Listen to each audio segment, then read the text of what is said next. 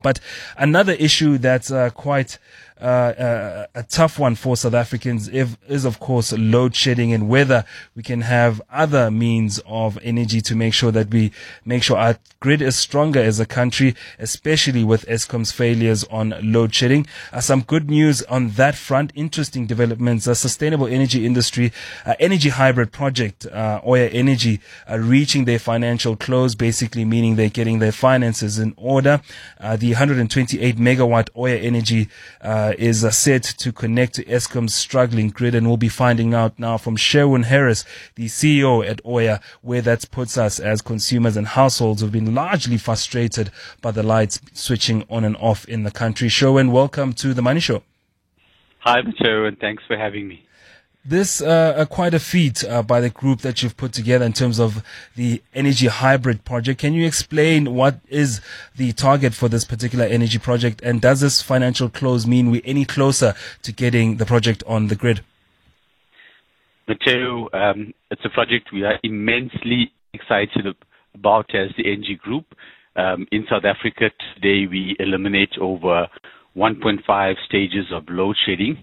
But specifically for the Oya project, it's a 155 megawatts of solar, so about uh, 300 hectares, uh, 86.4 megawatts of wind, hybridized in a single facility with 242 megawatt hours of battery. And Matteo, why we're so excited about this project is that, I mean, the challenges you have with solar is that when there's no sun, there's no power. When the wind doesn't blow, there's no power.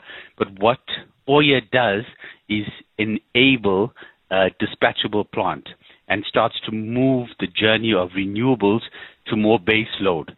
So from this point where you have a, one of the largest of its kind globally, first of a kind PV, wind and battery integrated, we see the advent of renewables exploding.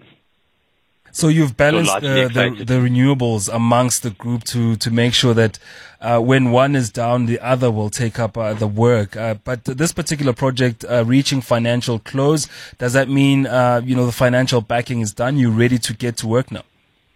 Correct. So we've already issued note. So we've we've reached financial close, like you say. Finances have been secured, and we've issued notice to proceed on the 13th of February. So at the moment, we are we are breaking ground, and construction has begun.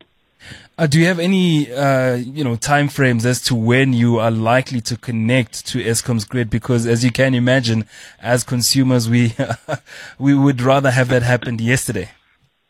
Correct, correct. So, I mean, this has got a very short 24 month build period, which means based on us reaching commercial close on the 28th of December 2023, by the 28th of December 2025, we should be connected at the worst case up and running and reducing load shedding for over 180,000 homes.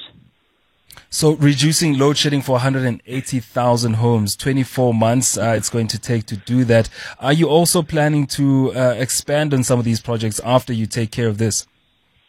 So, uh, Matteo, at the moment, we've also, Engie also has two 75 megawatt PV projects that has also started construction in December.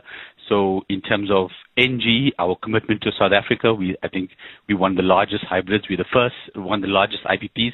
We're the first IPP in the country. So committed to South Africa's development, reducing the energy ch- challenges within South Africa, and supporting the net zero journey uh, uh, based on our renewables that we are planning, planned, and in construction.